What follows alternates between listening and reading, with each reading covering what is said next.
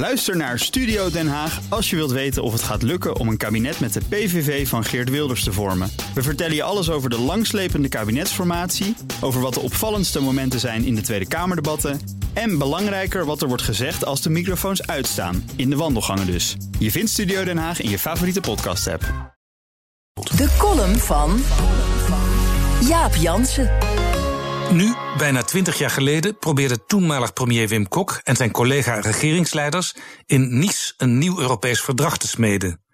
Pas toen na vier dagen de schone overhemden en het eten op waren, kwamen ze tot een akkoord. Volgende week donderdag proberen de huidige Europese leiders op een speciaal hiervoor belegde top in Brussel het eens te worden over een nieuwe zevenjaarsbegroting. In de wandelgangen van de macht vernam ik dat het na donderdag wel eens vrijdag kan worden en zaterdag. Desnoods ook zondag, voor ze eruit zijn. Landbouwlanden en arme regio's roepen ach en wee. Want de Europese Commissie heeft voorgesteld flink op de budgetten daarvoor te bezuinigen. Nederland is ook boos. Wij zitten bij de vrekkige vijf. De reden is dat de commissie de begroting een klein beetje laat oplopen. Van net iets meer dan 1% van het Europees Nationaal Inkomen naar 1,11%.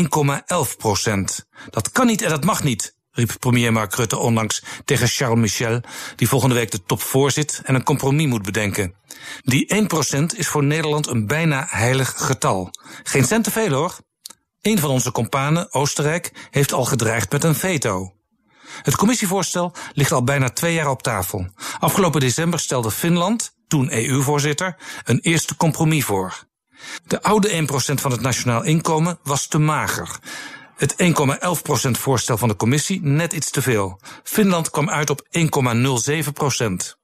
VVD Tweede Kamerlid Anne Mulder zei onlangs dat hij niet aan zijn kiezers kan uitleggen waarom Nederland 2,5 miljard euro meer moet gaan afdragen.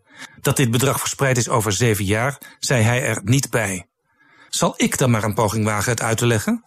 Op 7 mei 2019 sprak minister van Financiën Wopke Hoekstra in Berlijn zijn Humboldt-rede uit. Hij pleitte voor een fundamentele herschikking van Europese prioriteiten. Minder geld voor landbouw en minder voor de regio's. Meer voor klimaatbeleid en investeringen in kunstmatige intelligentie, big data, nanotechnologie, biotech. Meer voor een stevige rol van Europa in de wereld in de concurrentie met China en Amerika. Meer voor defensie. Het voorstel voor die nieuwe meerjarenbegroting is precies wat Hoekstra toen bepleitte. Nieuwe prioriteiten. Oké, er hangt een prijskaartje aan. Van 1% van het nationaal inkomen naar een heel klein beetje meer. Gertjan Koopman, een Nederlander die in Brussel directeur-generaal begroting is, vertelde me deze week dat Nederland dankzij de interne markt van de EU een dikke 9% van zijn nationaal inkomen binnenhaalt.